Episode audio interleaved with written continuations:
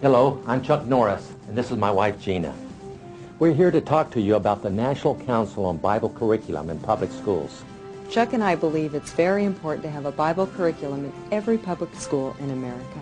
Our forefathers founded this country on biblical principles, and they never intended the Bible to be removed from our schools. Here in America, religion forms the foundation of our way of life, and the Bible is part of that religious foundation. In fact, the Bible is currently being taught as history and literature in various school districts in 33 states, with the Bible as the textbook. You may ask, is this legal? And the answer is yes. The Supreme Court has ruled that it is. I should also mention that 92% of the school boards approached with this idea have voted it in. We can change the course of our country, and God knows we need it.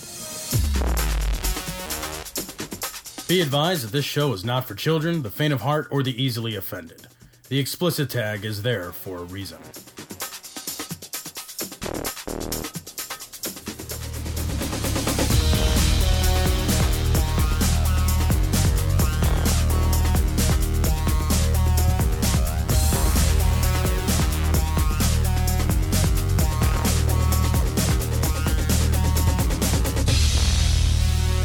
This is Cognitive Dissonance.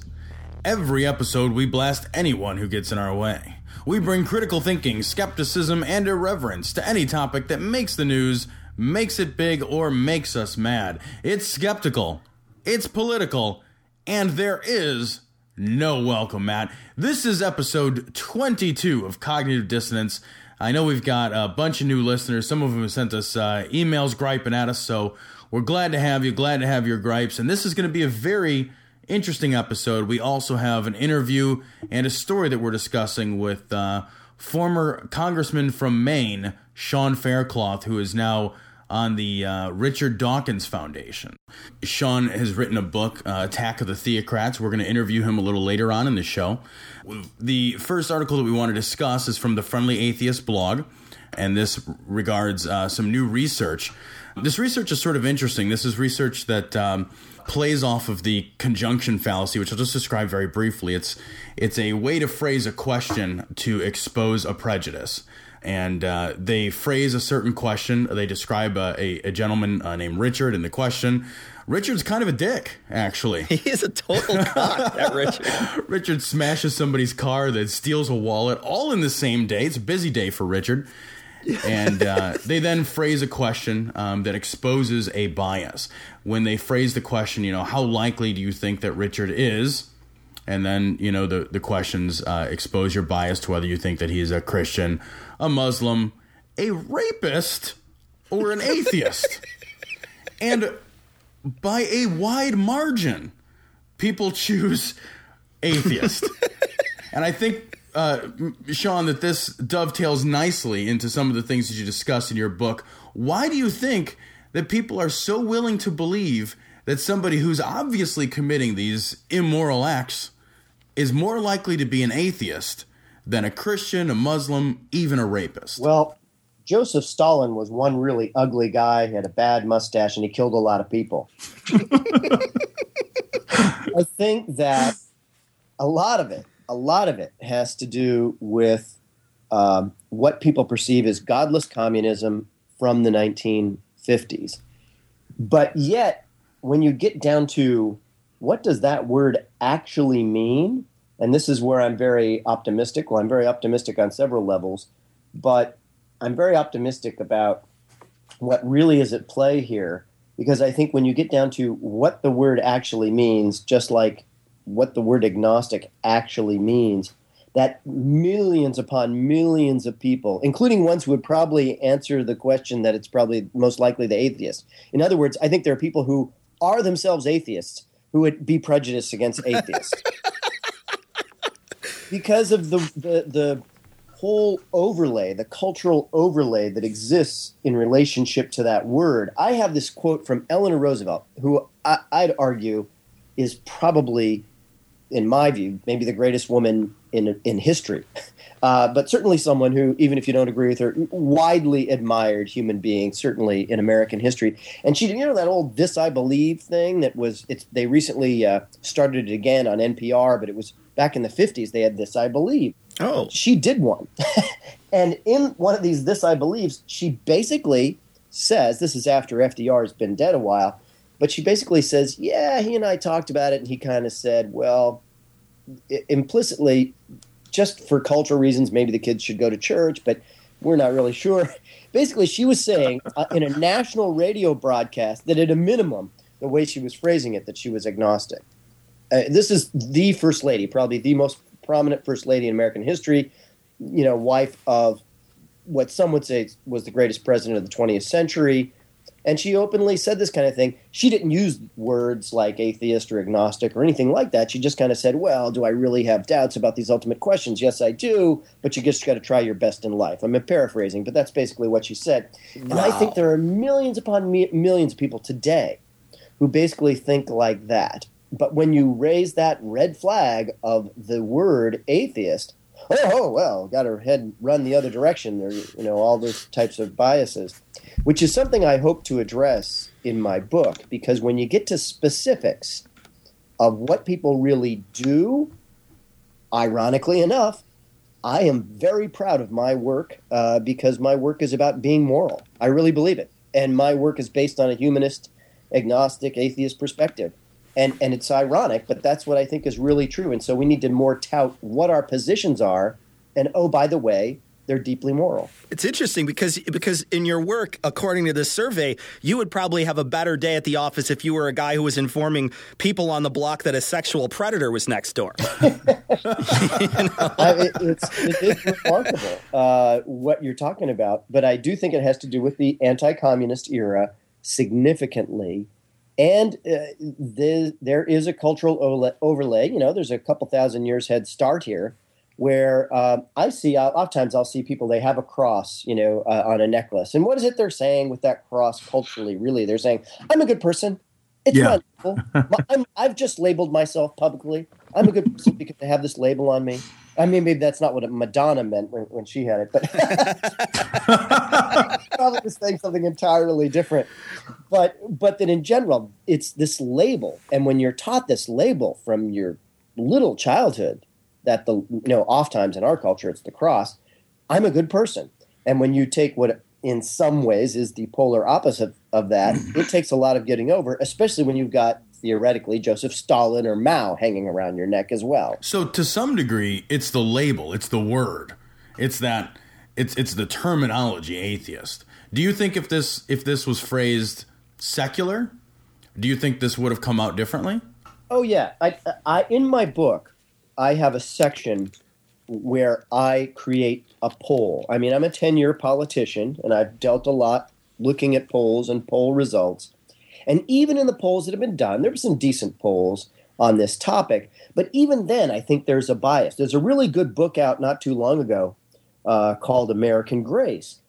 But even in that book, which is reasonably objective and a reasonably good history of, of sort of theological and religious viewpoints in America over the last, well, really since 1960, since the Kennedy election, they still have this little implicit bias. They call it like extreme. They use the word extreme, which of course, you know you're not extreme. I know I'm not extreme. It's the other guy. That other guy's extreme. but th- they use that phrasing a couple times to refer to atheism or non theism. And I'm thinking, hmm, Warren Buffett, non believer, whatever you call Warren Buffett, not extreme. Bill Gates, not a believer, not extreme. It's but, but yet even with these academics. But meanwhile, in my book, I create a poll. I'm not saying it's the best crafted poll, but I go through a series of questions. And the point of it is, is I believe that if not necessarily my poll, but a similar type of poll were conducted, you'd find a much higher number than even we think exists of, of non-believers. Because I think it's more easing people into the hot bath that when you really go through and say to people, you know, reassuring kind of questions, you know, because I think most Americans, for example, if you start out with the religious right, the majority, the st- solid majority of Americans are annoyed by, threatened by, don't like the religious right. Rightfully so. And you go through the, those series of questions, and then you start throwing in some other questions, like really, you know, to yourself, do you ever sometimes question whether there's a devil, an actual devil? And I bet you a lot of people, really, you know, if you ask them at the bar, even ones who say they're religious, is there an actual devil devil? No, they at least got doubts. And then you ease people into some of these other questions, and I think ultimately it's a far higher number, a far higher percentage of Americans who have our viewpoint. It's just allowing them the thinking time and the uh, comfort level to admit what they really think. So, do you think? No, no. I guess when I when I when I saw this, the first thing I thought is, um, okay, so here we've got Christian. Clearly, we're in a we're in a, a, a uh, uh, country which has a strong Christian majority. So that number I expected it to be lower.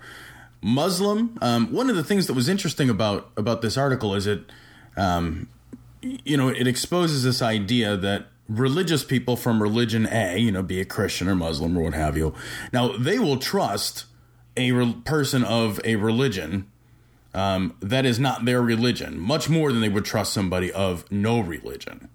And I thought it was interesting that this this article chose, um, or this study rather, chose rapist um, as the obviously immoral, rather than um, a, a a person who commits one of these actual acts. So, like Richard in this study, right? This this fictional Richard.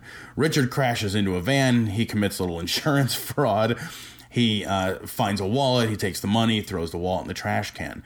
Now, those are, are fundamentally acts of, of theft. Um, and rather than, than juxtaposing this with thief, um, they choose a violent sexual criminal, um, the rapist, to juxtapose against. I wonder if that even is an example of this sort of. Now, you mentioned this other book that uses extreme in, in conjunction with atheism.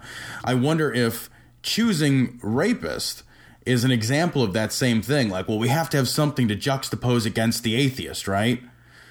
So let's choose a rapist, not a thief, not a burglar, right? We're gonna choose rapist. We're gonna like there somebody's sitting there, you know, pondering what what other character in American society is so reviled, and in formulating the question again they it feels to me like they expose this tremendous bias to, to, say like well the only thing i can come i'm surprised it's not like pedophile or like you know mass murderer it's because it's damn close it's right fucking there with with with rapist and i i wonder if a lot of the problems that we have in in these polls that you describe aren't part and parcel of, a problem with being able to even form reasonable questions about people who don't believe in a way that doesn't have this extreme fucking snowboarding challenge associated with it. well, it, it, you're exactly right. And then on top of that, it, it's it's a schizophrenic society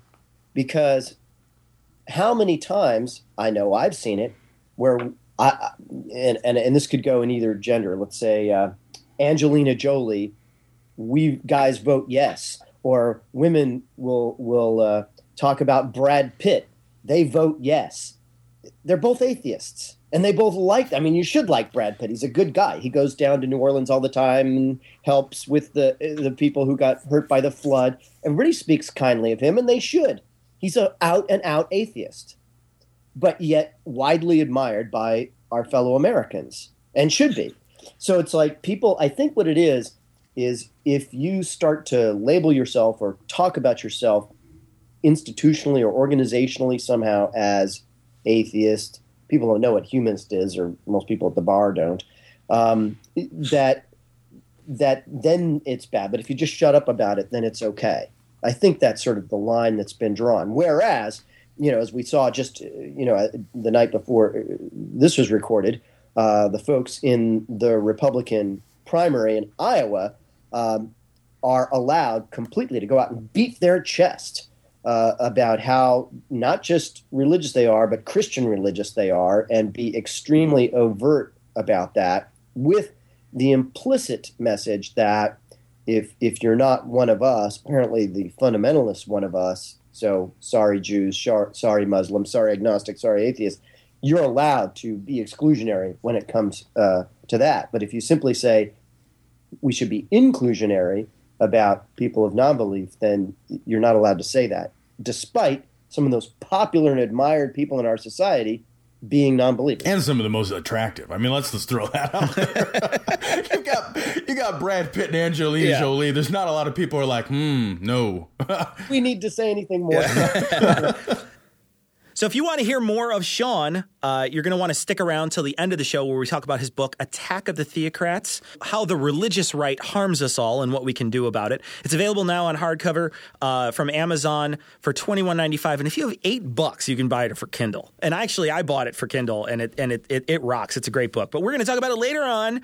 Uh, all you people that are listening, brand new listeners that Sean has brought over, you're going to be fast forwarding to the end of the show and you'll be hearing, as you fast forward, you'll be hearing fuck, shit, fuck, shit, fuck, cocksucker. Once you get to the point where you hear Sean's voice, just back it up a little and then you'll catch the rest of the Sean interview. if something seems calm and rational, that's not us. Yeah, it's definitely going to be. You gotta you want to wait until until all of the the dick jokes end, and then we'll get right into that, right into Sean, who will who will you know make us look really fucking bad, basically. If it seems like the worst parts of Paul Blart Mall Cop, you're still listening you're still, to us. You're still with you're still with the two trolls. You've got to fast forward a little more. I want to see young people who are as committed to the cause of Jesus Christ as the young people are to the cause of Islam. I want to see them as radically laying down their lives for the gospel as as they are uh, over in, in Pakistan and in Israel and, and Palestine and all those different places, you know, because we have, excuse me, but we have the truth. So we've got some uh, some horrifying stories to share with you this time. Uh, we're gonna lead off. Oh yeah, Tom. Why don't we just lead off into the fucking most depressing one? Oh, you, you got to go honor killings. uh, if you're if you're hon- really, honor? What the fuck does that even mean? Honor. I know. I think they should just they should honestly. I, I thought about this. They need to rephrase these. I think when when the media even acknowledges that these things are honor killings, you're sort of giving credence to the idea that there's honor involved. Absolutely. You know, you you've you've got to call this like batshit crazy murders. you know, or like you know, just just call it. Uh, you know, I don't know what's the name. Like I know it's like patricide when you kill your father and infanticide if you kill an infant. What's it called when you fucking slaughter your daughters because you're an intolerant intolerant religious shithead? It's called What's religious sacrifice. Phenomenal. That's they what it's call called. it called that. fucking religious sacrifice. They should call it it, fucking religious sacrifice. In Jordan, now the, the, these two stories are similar, but one of them is disturbing because it takes place um, in Canada, which you would you would not think would be the home Right. for religious killings. In Jordan, man cuts his sister's throat to cleanse his family as honor. Evidently, Cecil, to cleanse honor, you have to use elbow grease and blood. You have to, and you have to do the old seesaw with the knife whenever you get the opportunity. Can't you use like Formula 409 or No. something? Like an SOS? Can't you use just blood. fucking? Can't you just let her do what she's doing? You asshole! Right? Once in a while, I had a dog that used to shit on the rug. I didn't murder it when it shat on the rug. I wasn't like, oh my god, I totally disapprove of you shitting on my rug. Let me fucking murder you. Yeah, you know, there's been a lot of times in my life that somebody in my family's done something. I've been like, "Ah, I wish you hadn't done that." You know, like, I so I do some of the cooking in our house. You know, like if it's if it's bad, that means I've I've usually done it. So you know, I've burned a dinner and nobody's taken a fucking knife to me. Right, Like, right. "Oh, I've got to cleanse the family culinary record. Ah, rah, rah, rah. And that's more egregious than anything these people have done. especially with the ingredients that I've burned. You know, like, like smoke alarms are going off. Twenty dollars on a chuck roast, you asshole.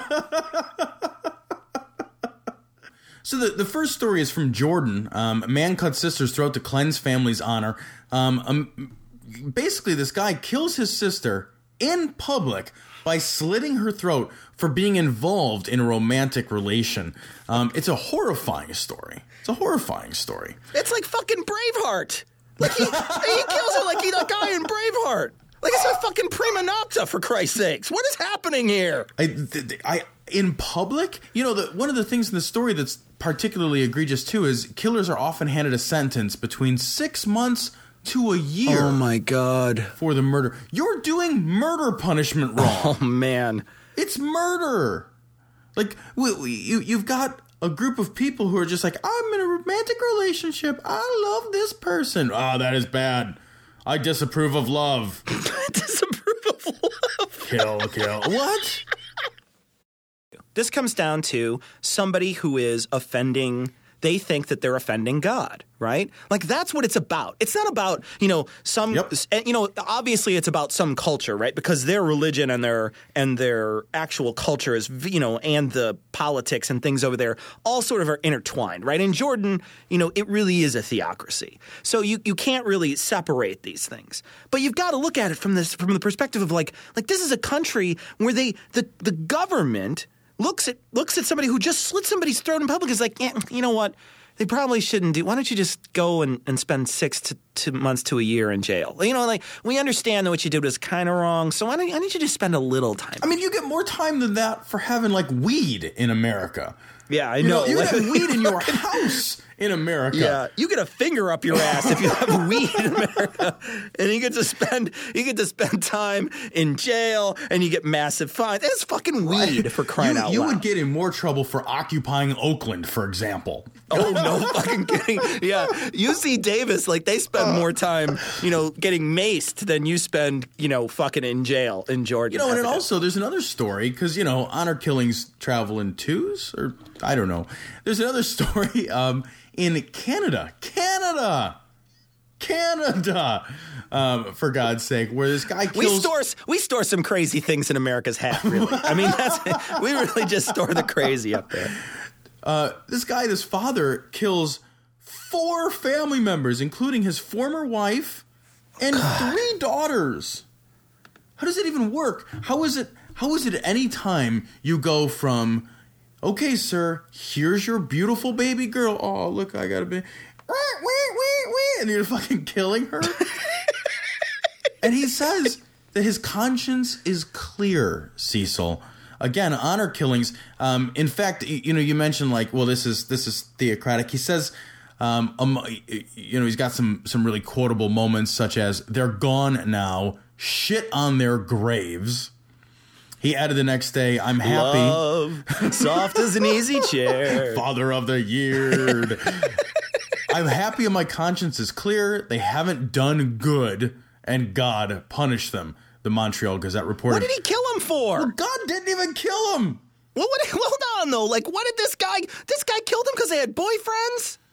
Uh, yeah, I think like the one yes, of them, that's the answer you're looking for. Is yes, well, they had a boyfriend. the youngest, was killed for wearing revealing attire, despite having warned school officials and police of abuse in the home. So she's she's going to the people that are supposed to protect her. Like, I would like to not be beaten some more. Well, just wait. oh yeah, that sounds really interesting. Please hold. right? Uh, yeah, I've got some people to mace in the face here, so Yeah, I. I've got some Sorry. priorities to cover. Uh, What? Okay, now at least at least this guy's going to face life in prison, right? He's facing life in prison right now. Um, he says if convicted, the trio face a maximum sentence of life in prison. Gosh, I hope it's the fucking maximum sentence. If you're a judge and you're just like, we should give him a year, like you're a douchebag, okay? You need to fucking give him a, a maximum sentence here. But but really, uh, you know, three beautiful young girls and a wife, a former wife, murdered because this guy thinks they're you know having boyfriends or they're they're uh, they, they're they're wearing clothes that are too revealing. He says that I'm going to read directly from the article. Prosecutors told the, the Ontario court that their deaths were honor killings committed to remove the perceived shame the women have brought to their families, such as having boyfriends. Unbelievable. Are you fucking serious? For real? Like somebody you know is courting and you're like, you know what? I think I, you just got to die now. Right? It, it- it- What are you expecting from them eventually? you're you're living in a liberal Western society. There's no shame. People don't care.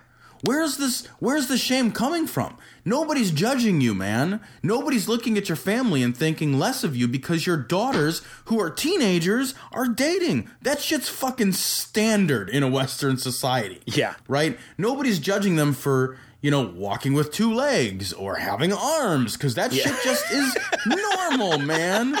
That shit's just normal. One thing that makes me crazy is the trial, which started late last month, was expected to last up to three months. Really? Why? Why? Yeah, what's- quoted from the dude? I am happy and my conscience is clear. Shit on their graves. Like all you need to do is like, okay, jury, I submit what this guy said. Did you say this shit? Yeah. Okay, what's the defense? When done right, there is He no really didn't want defense. to. Yeah, like like the, what is the defense lawyer saying? He really didn't want to actually shit on their graves. He was just it's like a metaphorical shit on their graves. Right. It's I don't understand this at all. Not because I don't understand the honor killings. That is not understandable. Yeah, unless you're a fucking crazy person. Where's the shame come from? Where where's three month trial come from? Makes no sense. Just go to jail. Go to the jail. Do not pass go. I'm Raymond Massey, and I have a special message for senior citizens. Today's doctors, drugs, and medical devices truly work medical miracles for young and old alike.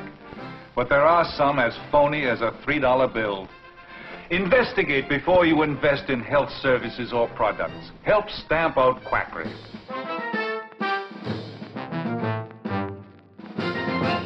So speaking of shit that does not make any fucking sense at all. Um, this is an article from freethoughtblogs.com. Um, Air Force offers classes in psychic skills, homeopathy, and this is my favorite, angel healing. Do angels What? get sick? I guess so because they need healing. Like I, I just think they just drink a mana potion. Like I've played, I've played a lot of games, and you just all you got to do is down the potion, and you're, you're there's no more healing needed. Um, what what this is? This article is saying that um, that they're allowing the Air Force is allowing access to a uh, it's like an online learning service, and then they have along with other a bunch of other classes, they have this section on crazy Right.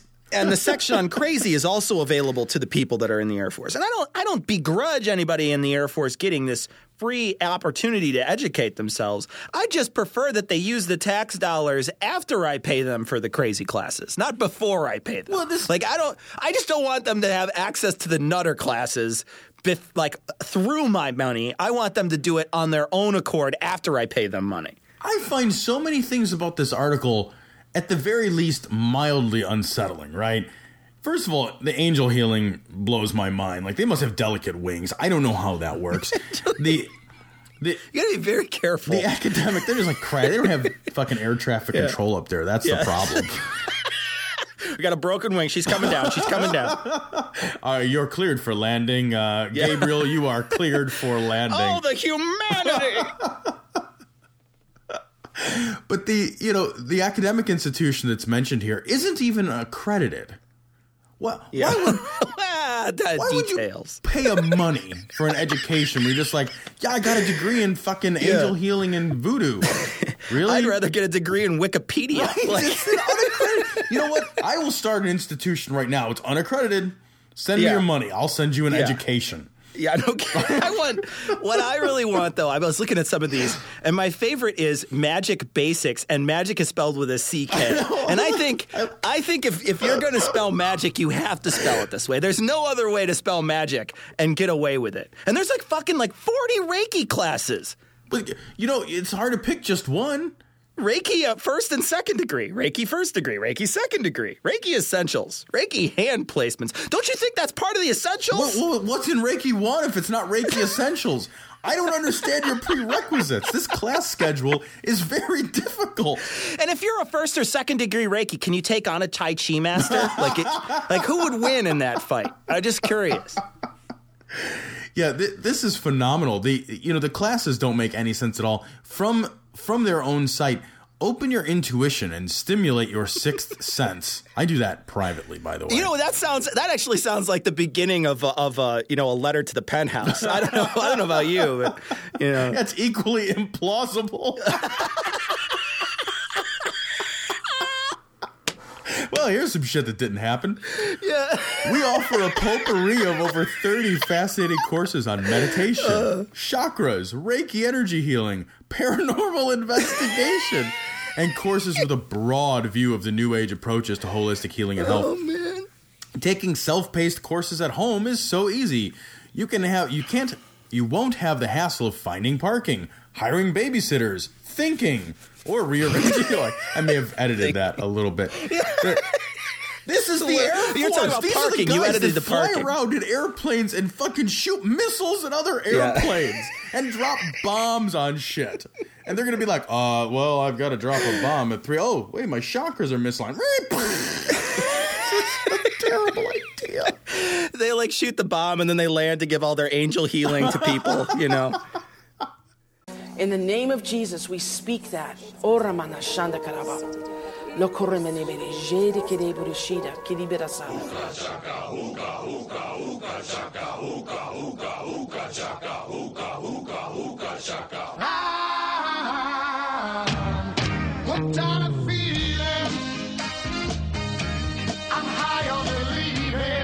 So earlier this year, Bryan Fischer, we're going to go ahead and, and play a clip of him. Um, he had some interesting views regarding our commander in chief's special requirements.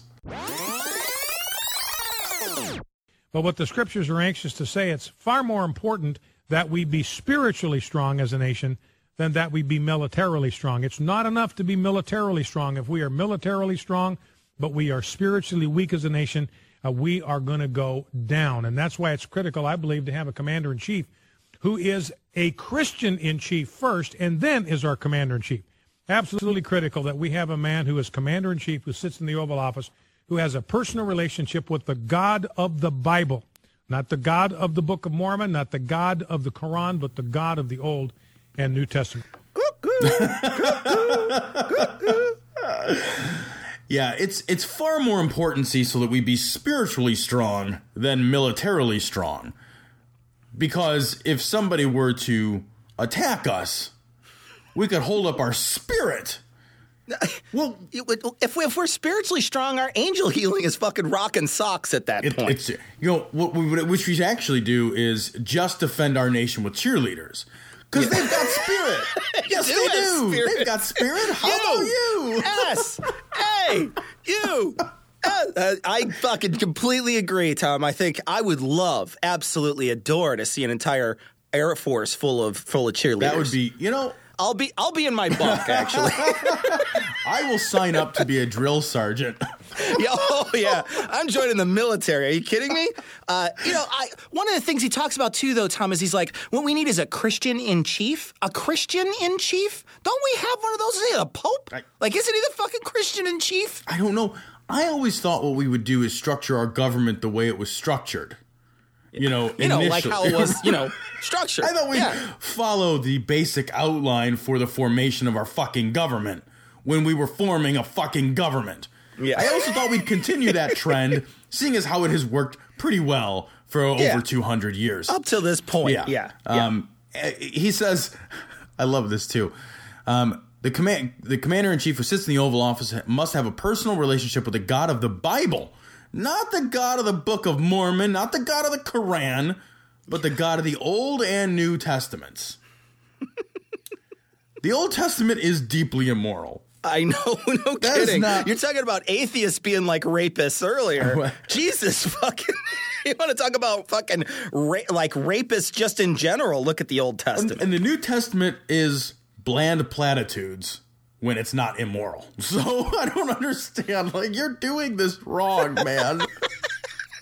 Well, I, I just don't get the, the Christian in chief. Like, like, I, but there are people out there, obviously, that wa- I mean, this guy wouldn't have a show if people wouldn't watch him. You know what I mean? Like, like we'd still have a show if we don't have listeners. And we've already proved that, right? like, but, but, like, this guy has an actual like television show, and unless he's getting some sort of either donations or advertising dollars, there's no reason to keep him there. So. This fucking douchebag, there's people who listen to this guy and are like, yep, we need a fucking Christian in chief. Like, no, you don't need to vote. You need to stay away from the voting booth because you don't understand the fucking assignment. Well, we talked about this on our last episode. You, you don't need your politicians should just be politicians. They should make political decisions, economic Right. decisions, decisions regarding funding for, uh, y- you know, education, healthcare, sciences, defense. That's their job. Their job isn't to pray for you, man. Go to your praying guys for that. If you Yeah. want a praying guy to help you pray or to pray for you or for whom to listen to their prayers, go to your pastor, your priest, your uh, rabbi, your uh, imam, whatever your your your thought. I don't give a fuck. But that's not how you elect a politician, unless you want really bad politicians. Yeah. Oh, yeah.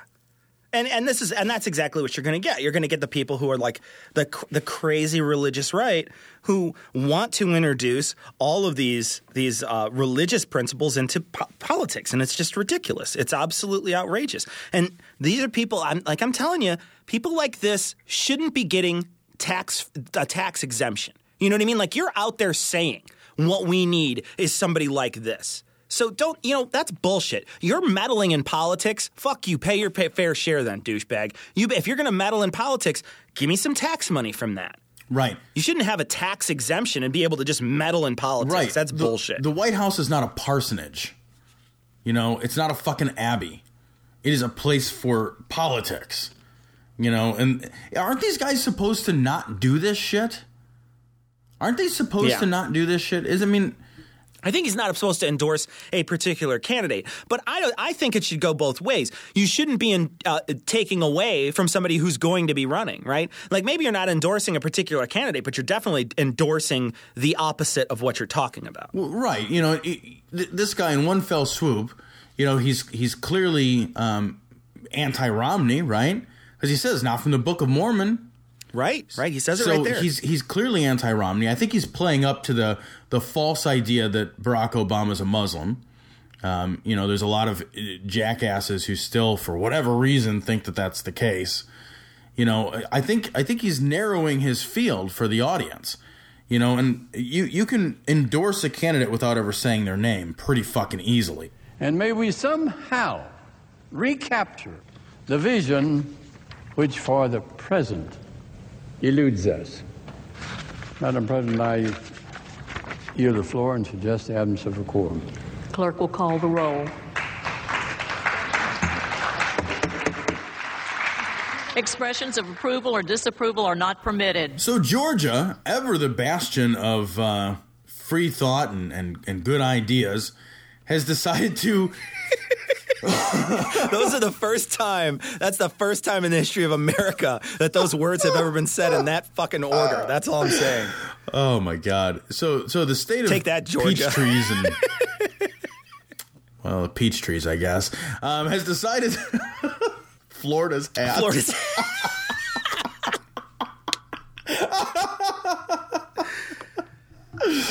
Oh my gosh!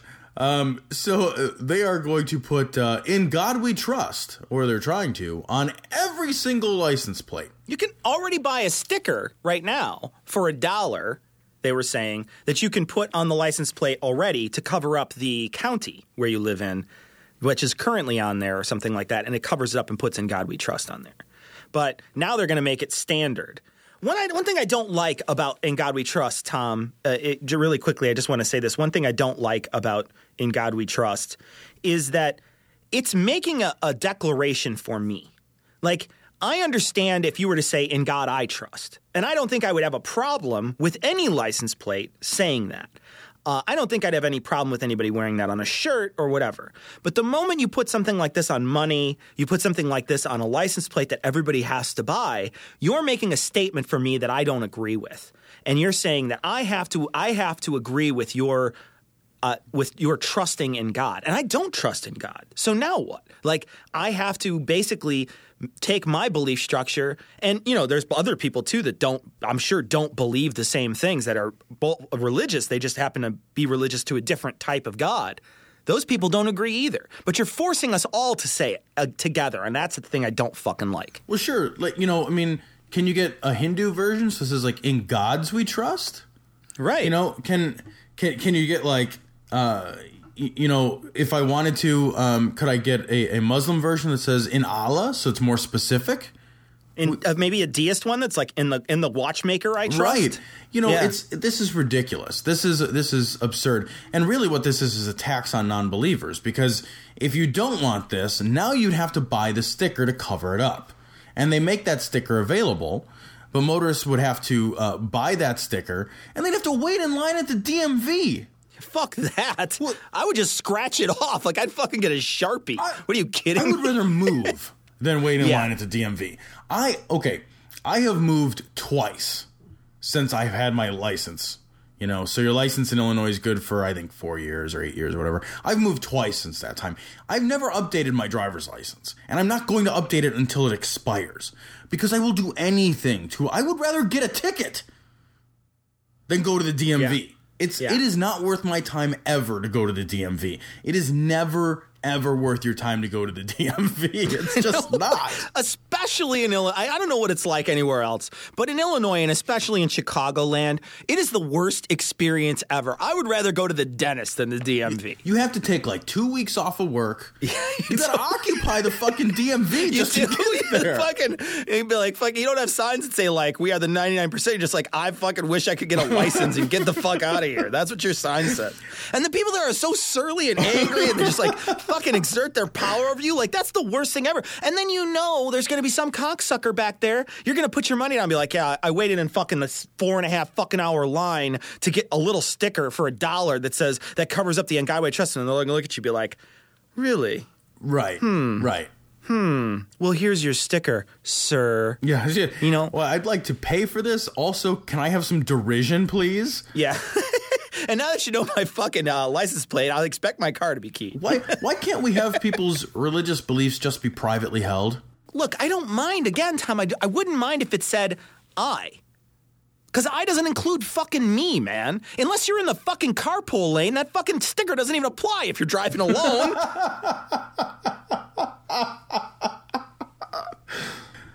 We're going to stop here and take a quick break to give you the, all the information that you need to send us uh, your messages, phone calls, hate us on Facebook. I don't know if there's a hate button, but I'm sure you can find there one. should be. There should be on our page at least.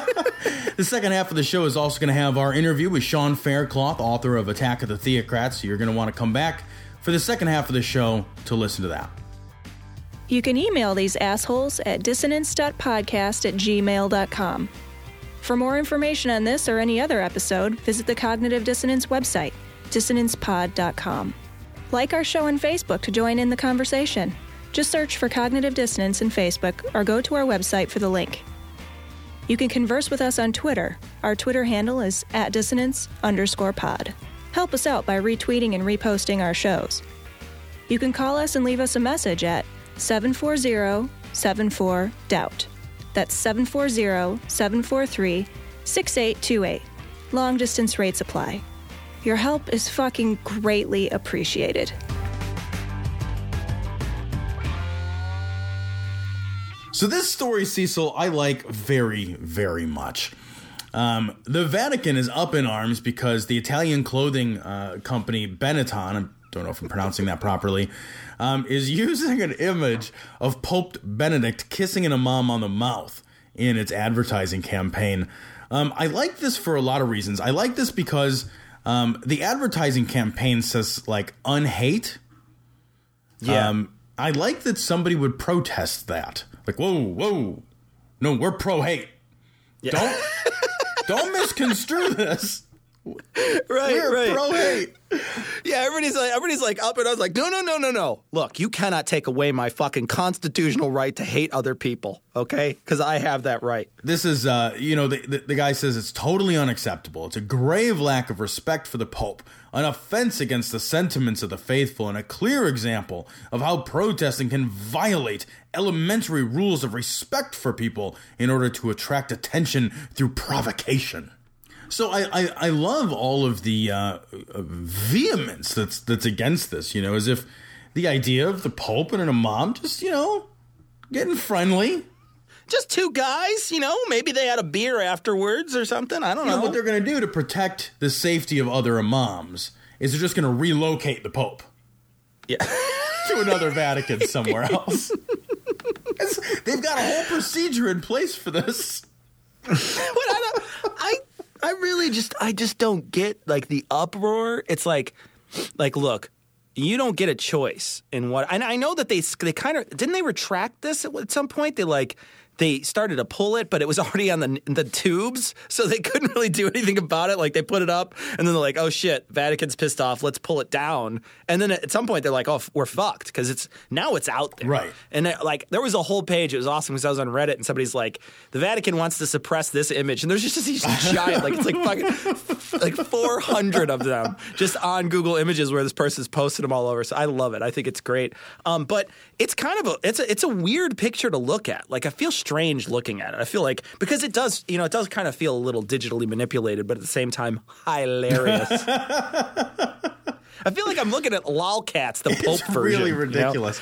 You know, you're a public figure, man. People are going to do shit with your image, and the best way to address it is just to laugh that shit off. Because the Right. more noise you make, I wouldn't have known about this. I don't pay attention to fucking Italian Right. clothing ads. Right, right, yeah. But instead, you made it. You know, you're trying to censor censor something, and a lot of times when you when you try to do any kind of censorship, the louder you talk about it, the more publicity it gets. That happens with all types of censorship. So, hey, way to fuck that But up. only dummy. every time. You know. Yeah, only only every time it fair. happens. Yeah, yeah. Admittedly, yeah. Well, never call Christian theologians unprepared, Cecil. This is an article from Wired. Christian theologians prepare for extraterrestrial life. Uh, Vatican chief astronomer and papal science advisor. What does he tell I have no. I don't even understand how this works. I don't. What? Well, why do you have a chief astronomer? Do you have more than one astronomer? How many astronomers do you have? The Catholic Church is not known for like its fucking deep bench of astronomers. Yeah. I want that title. I'm not just the astronomer around here, motherfucker. Yeah. I'm the goddamn chief astronomer. no kidding, right? Like they have a whole fucking whole group of them. They go to mass every Thursday. Um, he said that the Catholic Church would welcome aliens as brothers. Um, what? Yeah. What? You'll do what? Like, okay, and and the and the article makes a great point right at the end. I think they get somebody from NASA who says, "Well, the Catholic Church and the Christian Church has adapted every time scientific data has come forward to basically refute the entirety of what you've thought."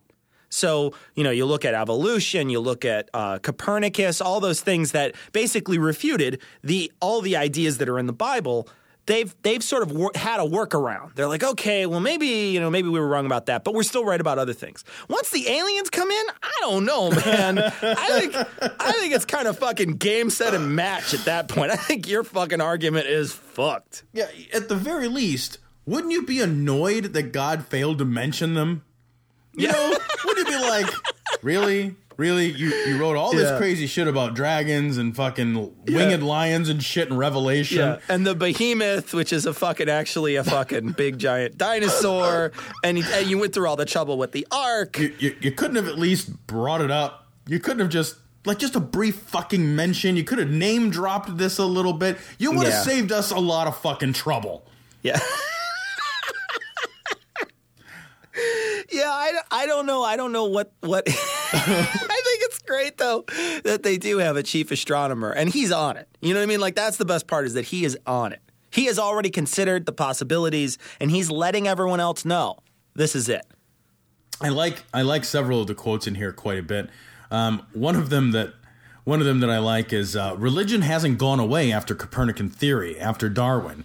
They found ways to adapt, and they'll find a way if this happens too. They haven't adapted to Darwin so much as they've No. generally rejected it. Well, not Not, not the, Catholics. The Catholics have begrudgingly Catholics. finally accepted it. The, the, the Catholics, the Catholics will admit there is evolution, but they think it's a divinely inspired. But then there's people out there that are like, no, the world's six thousand years old. Those fucking people, their fucking brains gonna shoot out their Right. ears if they find out there's really aliens. They'll be like, oh, I don't know what to do, and they're gonna die. And that's what's gonna happen. but I've seen Mars attack, so it won't be an issue. They just get zapped. Just gonna get zapped anyway. fucking ash skeletons. Yeah. I can't wait till it happens and like the White House is like, fuck, who's the chief astronomer at the Vatican? I need some advice. Get him on the red Why phone. Why is he on my speed yeah. dial? Get the Bat Pope the signal. Bat Pope.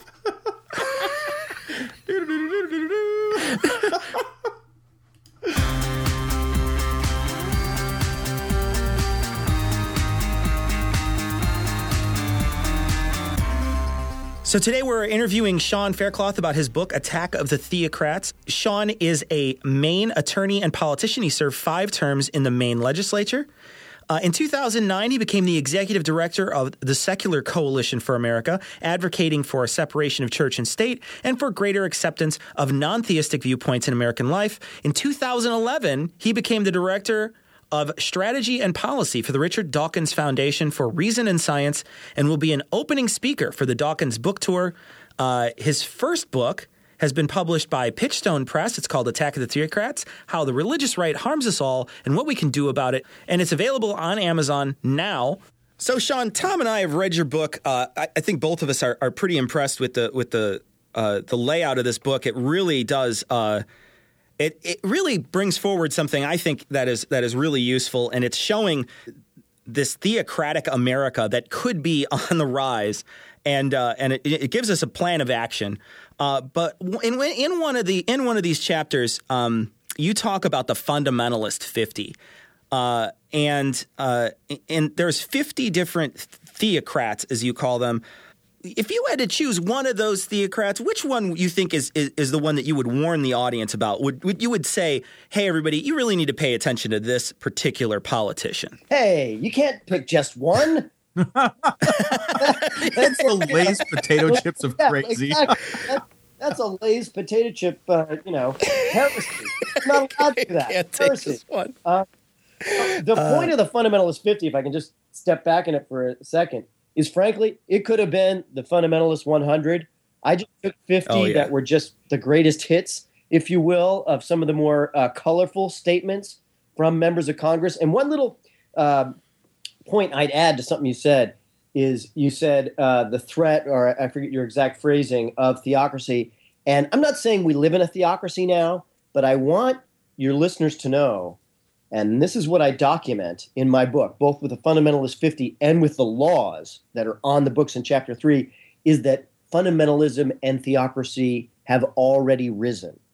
What I mean to say is, is I'm I'm the first to agree. The United States of America is not a theocracy today, and we look at it in terms of the threat of, say, a Rick Perry or you know, and I would even argue Romney and others that we are in danger of that at the the tip top of American political power. But what we miss sometimes is how many laws are already on the books in the legislatures, in Congress. These, this fundamentalist 50, these aren't candidates, these are sitting members of the United States Congress. And the way the media works is a lot of times you focus on, oh, Newt Gingrich is the hot guy today. Let's do a story on him because he's running for president, and that's we watch that horse race. But meanwhile, there are lots of these obscure members of Congress who are incredibly powerful and have been successful in passing laws, and media doesn't cover that horse race so much. And so it sort of goes under the radar. So I don't know if I'd pick one, but just I'll give you an example of one that just kind of, for me, I call it the tinfoil hat award, just because this guy, who's no people have usually not heard of, but he's, he's Congressman Steve Pearce. He's from New Mexico. And he really said this. He's, he's talking against gay marriage. And a lot of times, I don't want your listeners to get the wrong impression. In this Fundamentalist 50 chapter, I talk about gay marriage a lot because the politicians are forced, because it's such a hot topic, to talk about gay marriage. But as I show in chapter three, there are many, many different types of laws with religious bias. That just happens to be the one that kind of most gets in popular culture. But th- in this one, he is talking about that issue. And he says there's serious downstream effects, his phrase, uh, to gay marriage. And then he says, and I'm quoting him, they might think to themselves, where they are, I'm going to marry everyone in California with AIDS. then suddenly they've got access to maybe the benefit program, the health insurance, close quote. Now, I want to break this logic down for you. Please do. Please do. I didn't know there was Yeah, any I- logic in there to break down. I'm impressed that you're able to find something to you begin have with. got to you've got to sort of think about what this guy's saying. So basically, he's saying if you allowed for for marriage equality for gay people, right?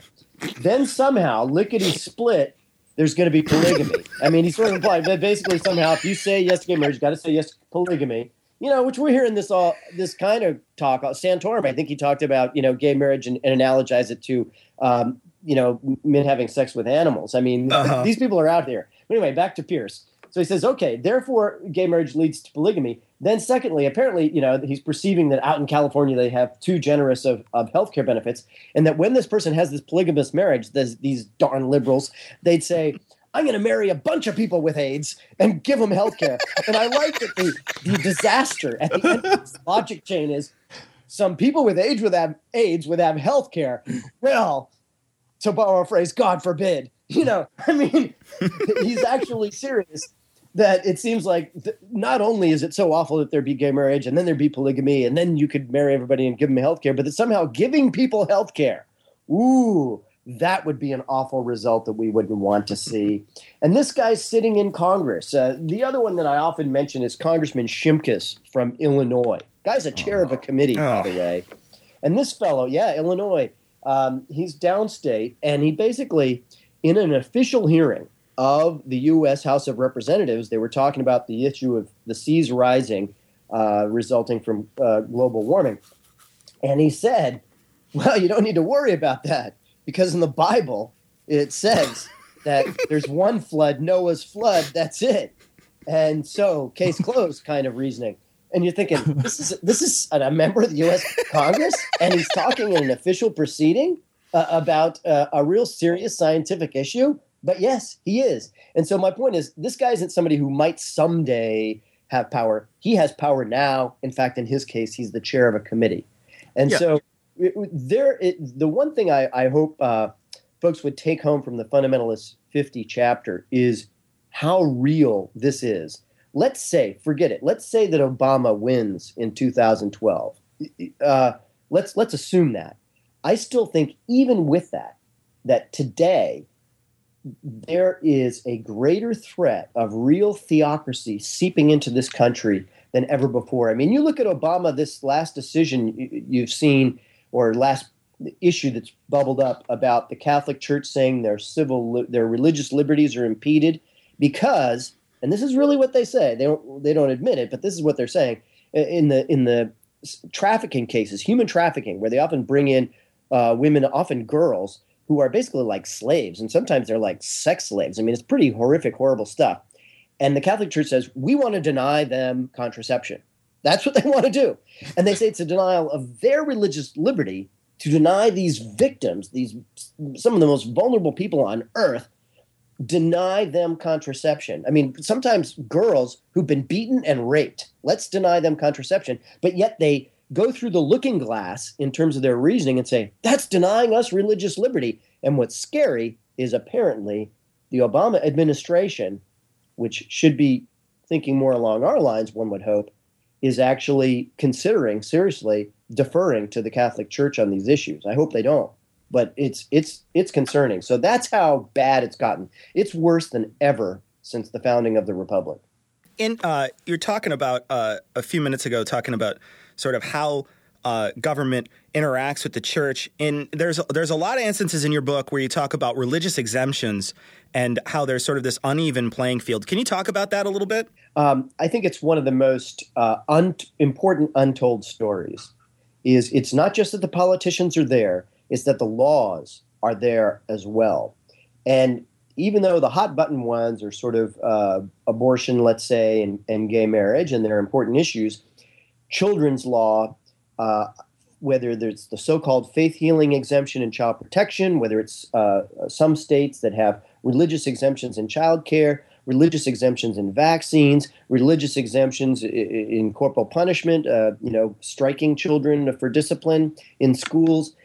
There's a whole range in, in the area of children's law that provide religious exemptions, which are physically, in some cases, harmful to children, uh, which I, I think is morally abhorrent. Which gets back to your, you know, the story uh, from the study you told the beginning is I- I'm so proud because of all the policy stands I talk about in my book opposing this religious bias.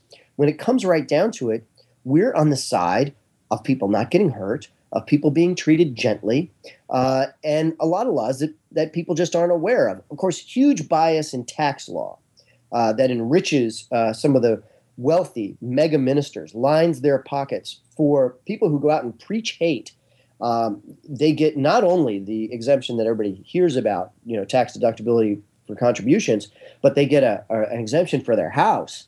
that can really be for a palatial type of home, sometimes for multiple ministers within one megachurch. And you think about the hundreds and hundreds, the explosion in megachurches in this country since 1970. There was just a handful of megachurches in 1970. Now they are a huge and growing business. Anything else you name, stem cell research, end of life uh, situations, all being restricted by religious bias. And education, dramatic amounts of religious bias. The Texas textbooks that now are sent out all throughout the United States, thus affecting children all over America, unfortunately. Vouchers for religious bias in DC that you help subsidize uh, religious bias imposed on land use planning. A lot of people would not expect this, but it's actually getting more and more rampant. Uh, it's it's all over the place, and we really need to speak out about it. In the United States military, scandal after scandal, where fundamentalism has creeped its way into the U.S. military, and if you're not of a fundamentalist perspective, you're really in large measure at a disadvantage uh, in the United States military uh, today. That's completely against what our founders uh, would have believed. So it, it's a myriad set of laws. I list them in, in my book, and my hope is for you folks and for your listeners that it's kind of a toolkit. So when you talk to your neighbors and talk to your friends, you can bring these issues out. Another thing that I think your book outlines really well, and this is the beginning, uh, you talk about uh, uh, whether or not our nation had a Christian founding. Now, there's some people in the media today. Uh, especially on Fox News, especially on Glenn Beck's show, uh, specifically Glenn Beck, uh, who talk about how this nation is a Christian nation, how it was founded. Sarah Palin loves to say how it's a Christian nation. Actually, most of the people that are frontrunners in the GOP currently talk about a Christian nation. I know, um, I, I'm, I know that there's a there's a bit you go into Ron Paul in your book. He's one of the fundamentalist fifty, and you say that he even says that this is a Christian nation. What do you have to say to those people? Uh, they're wrong. and, and the evidence is overwhelming uh, that they are wrong. Um, I'll just take Madison. I'm a real admirer of Madison. He designed the Constitution more than any other single person. He's called the father of the Constitution in, in the history books. And let me just give you some quotes from James Madison. Uh, one, in no instance have the churches been the guardians of the liberties of the people. Quote two, religious bondage shackles and debilitates the mind and unfits it for every noble enterprise. Quote three, religion has been much oftener a motive to repression than a restraint from it. Uh, there's no doubt when you look at particularly what Jefferson and Madison were about, it is a, a uh, seminal moment, not just in the history of the United States, a seminal moment in the history of the human race. When Jefferson in Virginia, in the state of Virginia, argued for separation of church and state, he actually proposed the concept uh, in the Virginia legislature. And, and this you see this a lot in this uh, in the pattern in their lives. Madison, the less famous, the less hip, the less cool guy, he went and got it passed. and uh, then nationally, somewhat the same thing. Jefferson uh, is off in Europe, uh, right, at the time of the forming of the Constitution. Madison, who's his, his right hand man, his best guy, has really been crafting the Constitution. Jefferson writes back and says, ah, no guarantee of separation of church and state, among other things. And Madison dutifully, after thinking about it, goes back and really works hard to get this Bill of Rights, which number one is the Establishment Clause prohibiting establishment of religion. This is unheard of. This is unheard of in the history of the world. It's always been, you know, the king is divine right by God and all the rest of it. And these guys came up with a new idea. And so it is so ironic when these right wing ideologues start talking about us as a Christian nation when it is not just an important aspect of our founding, it is in many ways, according to Jefferson, the important aspect of our founding. Jefferson, on his gravestone, did not include that he was the president of the United States. He picked three things. And one of them was the Virginia Statute of Religious Freedom, which is the one providing for separation of church and state. He put that above being president of the United States. This is a pretty accomplished guy. Eh, being president, not enough to make the list. but this he thought was more important. That's how significant. And in some ways, he's got a strong argument because there's been over 40 presidents, but it was Jefferson with Madison that changed the entire world. And unfortunately, sadly, we're seeing that here this nation was founded on this great step forward is is allowing that wall of separation to crumble and it's sad. So how does that happen? Like that's I guess that's like when did this shift occur? You know, is the thing that that I keep thinking about. It, you know, clearly it feels um, obviously political. You know, it, feels to me, and I and I don't know this, but I I, I feel like there it, there was a there had to come a point where um, the hyper religious folks in this country were seen as a um, voting demographic, and if we see them, we mobilize them, we join them all together. We can we can appeal to them en masse, and so we can then get their votes. But it seems like there's been a shift from this sort of like, hey, let's take advantage of this voting demographic to um, this voting demographic is now taking advantage of us. This voting demographic has taken control of an entire political party in this country. You cannot you cannot get elected to um, major Republican office. I don't think at all, and it's it's deeply unlikely to get elected to uh, office as a Democrat. Um, but I think it's impossible to get elected to office as a Republican and not hold these strong religious views, or at least espouse these strong religious views if you don't hold them. So, when and how did this shift occur? Well, first of all, you're right. It's never happened like this in America, where essentially a particular religious viewpoint has veto power over one of two major political parties. It's huge. It's historic, and in some ways, you got to tip your hat to the religious right because you know, despite the phrase "moral majority," they've never been moral and they've never been the majority. Details. They have bootstrapped their way, and you got to give them credit. I mean, Barry Goldwater, the Mr. Conservative back in the '60s, in some people's minds, the founder of modern conservatism, would could, couldn't get elected. He could not get the nomination because of the very directly hostile things that he says, and I quote in my book, because he represented the true libertarian uh, perspective, and he couldn't get elected, uh, certainly couldn't get the nomination uh, today because he said so many directly hostile things that I quote in my book about the religious right. Um, so it is an unprecedented time. Uh, and I give credit to the religious right because back in the 60s and 70s, I think they looked around, didn't like what they saw, and they organized. And, and they were successful running people for the school board, the city council, and getting involved in Republican primaries. A key pivot point was 1980, August of 1980. Reagan had just secured the Republican nomination. And a group that had, to that point, been ignored, or in recent years been ignored, uh, they held a big convention in Dallas, Texas. And Jerry Falwell organized it of fundamentalist ministers. And Reagan goes before this group and cognizant of the law that the ministers can endorse from the pulpit, Ronald Reagan says, and I'm paraphrasing, but I'm pretty close to the accurate quote here. He said, I know you can't endorse me, but I can endorse you. And he specifically opened the doors of the Republican Party to religious right influence and ultimately the point where we're at now where essentially it's it's like a veto power. And one of the things that i see as critical and what i write about in my book is we need a business plan. Whatever else you say about the religious right they had a plan a grassroots plan and they organized. It's not enough for secular people to say well i disagree. No. We need to organize and have a business plan. My book offers a business plan and offers a 10 point vision of a secular America. We need to organize and galvanize, and, and that's what those different chapters in my book do. You mentioned your 10 point vision. Can you, can you explain uh, just briefly what, what that means? I, I won't belabor people with each uh, point in the 10 point vision, but the secular movement needs to have a real effect on society. And so, in addition to the business plan, it's called Our Secular Decade that I lay out in the book and that I'm going to work for now as director of strategy and policy for the Richard Dawkins uh, Foundation.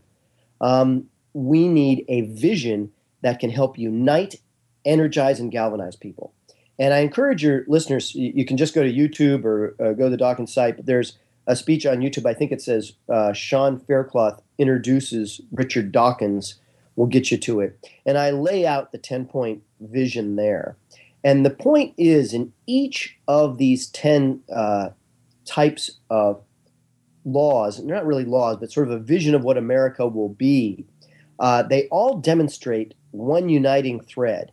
And that is that we are the ones being inclusive, we are the ones being compassionate, not just compassionate to ourselves, but compassion to children in fundamentalist homes that are human beings like anyone else, that don't deserve to suffer under faith healing, don't deserve to be beaten. We speak out for the human rights of all people uniformly. And that's what's so great about our vision. And the 10 point vision kind of crystallizes it. And so I'd encourage your viewers to, to look for that. And I think it's something that we can use as another tool in the toolkit to sort of bring it out to our friends. It's not just about, oh, there's the cranky atheist against the cross on public land and a hill. Now, as a lawyer, I'm against that because, as a matter of constitutional principle, that's not an appropriate use of public land. But I'm a politician enough to know I don't think that's going to galvanize our neighbors and friends. The 10 point vision offers a positive and optimistic view of the future. And I encourage your listeners to check that out. So, So- which step is to have a bitchy podcast? I guess that's. I didn't notice that. That is critically important.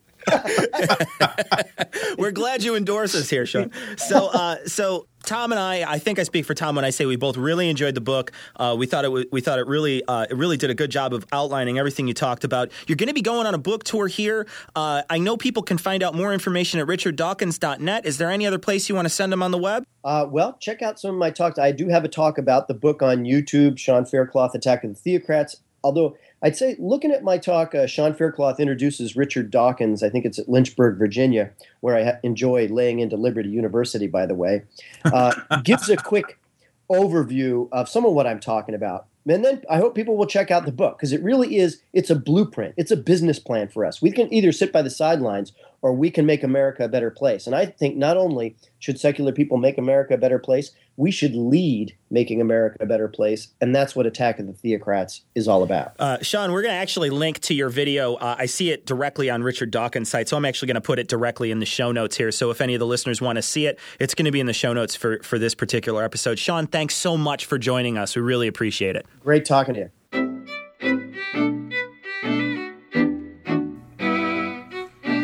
So we got some uh, email and some comments for those who left comments on our blog. Um, our blog is dissonancepod.com. You can go there and leave comments about any of our shows. Um, we got some great comments. We're really appreciative for all of the people posting comments on our show and for the conversation that's beginning to develop more and more on that site. So um, I want to say thank you to all of the people who've posted there. We've also gotten some direct emails.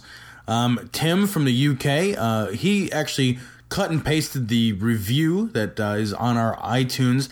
I didn't even realize, Cecil, that iTunes had a different iTunes for the UK and for Japan. Yeah.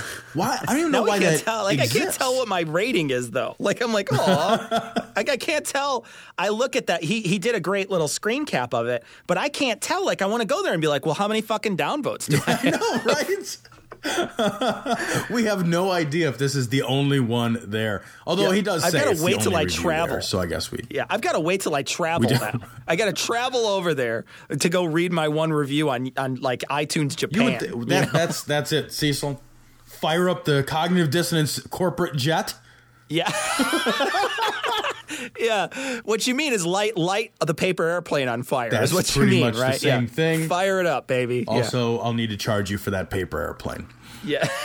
Sorry, paper isn't free, sir. We also got an email from Prescott. Prescott, you sent us an email with I think my favorite subject line. Take a look at this ass twat.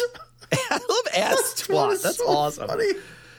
That's awesome. Um, he he he actually mentions uh, a dipshit named Michael Crook. I agree, this guy's a dipshit. Um, in fact, we were considering covering this story, but the guy's such a dipshit. Uh, we decided not to really cover Yeah. this story Yeah. in detail. Although we're really appreciative of the email um, and the story ideas. So thank you very much, Prescott. We're uh, we're happy to have your email. Yeah, that's I actually when I read this Prescott, I thought the guy was a troll. I was like, "Oh, this guy, he's just he's just fucking around. Like it's a satirical article." But he's Like he's fucking serious. When I get through it, and I I read the first thing, and I was like, oh, I see, he's kidding around. And then he's like, no, I'm not kidding around. I'm like, oh, he's not kidding around because he just said he wasn't kidding around. Yeah, I watched his That's video and it's scary as It's shit. abhorrent. It's disgusting, and it looks like he's got a black eye in the video. He deserves every which I don't of that, understand. It's like he, he's basically making an argument that that like rape does not exist. Is fucking ridiculous. And then he's got a black eye. It looks like he got Yeah, beat up by somebody, Oh. maybe for suggesting that rape does not exist. Right. Yeah, maybe. We had uh, we had somebody on Twitter, Brendan on Twitter, who has a handle which is uh, long and involved. And if you want to see it, you can go, you can follow us dissonance underscore pod on Twitter, and you could see that they sent us a note and said that they're another New Zealand fan for our expanding list. We're glad that you're on uh, Australia's pool raft. We're very happy that we to have all of those people listening to the show. You sound just like Australians. I just want you to know.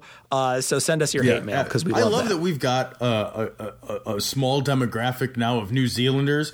New Zealand Yeah. has a population less than Chicagoland. Like Yeah. your population, the population of New Zealand is not as large as the county of Cook County. That right? Like, in. Yeah, that Chicago is crazy. in. Yeah. Uh, so we're happy to have you guys. Are they Kiwis? What's the? Why do you know? Here's something. You know, I'm going to make fun of ourselves. Why do we have counties and no counts? like we should have a count of the county. Well, we've got Count Chocula. He's like America's mascot, right? It's funny because we're fat. Uh, we also got an email, Tom, from uh, a person with an awesome name. Cecilia sent us She's an breaking my heart. And yeah, uh, from Argentina, which is awesome. I think it's the first time we've ever gotten uh, email from South America, so that's great. Yeah, we've got. I think we've got almost all the continent. Do we have anyone in Africa at this point? I think I we've got think most so. of the South continents. Africa, are you listening? Send If us you're an email. from I know you're not listening in Antarctica, you know, Egypt like- or in Libya. So if you're if you're bored and desperate down in Antarctica, you know, if you're like hanging Yeah. out with Shackleton's ghost or whatever, the only way anybody down there would, would listen is if the thing jumped into their body and fucking subscribed. Cecilia makes a comment that uh, when she went to the U.S. in the early '90s, she was surprised to find Bibles in every hotel room. Oh yeah. Um, I don't. I, I don't even understand that. Why? I don't know. Um, Michael sent us an email as well. Um, his email says basically that he loves the show. Um, and uh, he relates a story. This story is awesome, so I'm going to relate his story. Um, where a, a buddy of his is sitting there watching TV. There's a like a happy Valentine's balloon in the closet. The balloon floats toward him, where the guy is sitting on the couch watching Tube, and uh, then floats eventually away. And he used the floating balloon as proof that God exists. I use it as proof of the force. I don't know. I think Yeah, so that is proof of either air currents or God. or the force. The force. I think the force is The number force has three to be- here. You're neglecting a very, very probable Maybe cause, he was watching. Star Wars. We don't know the whole story. Yeah, It could be. It could be. Maybe R2 threw it That's to possible. him from the closet. You know, it's Yeah. uh, admittedly this is compelling because it's difficult to move a helium-filled balloon. Oh, they yeah, don't I mean, move at things- the yeah. slightest touch No. or anything. No, they're very difficult to They- move. Absolutely. I agree a whole lot of opposing Like you need like there. a Yeah. Oh, absolutely. You need one of those fucking fans, one of those giant fans they use in fucking wind tunnels to move one of those things. You know, I actually heard that after Hurricane Katrina, all the balloons were still there. It was uh, Just sitting in the fucking just sitting in New Orleans. Everything else is gone. It's just a fucking field of balloons. you can Yeah. actually sometimes you can see where like a balloon vendor had blown away, but the balloons Right, right. remained. Yeah, the balloon stayed. Motionless. The It was- housing around it. It was proof of God or something. Well, uh, on that note, uh, thank you for listening, and we are going to leave you as always with the Skeptic's Creed. Credulity is not a virtue. It's fortune cookie cutter, mommy issue, hypno Babylon bullshit. Couched in scientician, double bubble, toil and trouble, pseudo quasi alternative, acupunctuating, pressurized, stereogram, pyramidal, free energy healing, water downward spiral, brain dead pan sales pitch, late night info docutainment. Leo Pisces, cancer cures, detox, reflex, foot massage, death and towers, tarot cards, psychic healing, crystal balls, Bigfoot, Yeti, aliens, churches, mosques, and synagogues, temples, dragons, giant worms, Atlantis, dolphins, truthers, birthers, witches, wizards, vaccine nuts, shaman healers, evangelists, conspiracy, doublespeak, stigmata, nonsense. Expose your sides. Thrust your hands, bloody, evidential, conclusive. Doubt even this.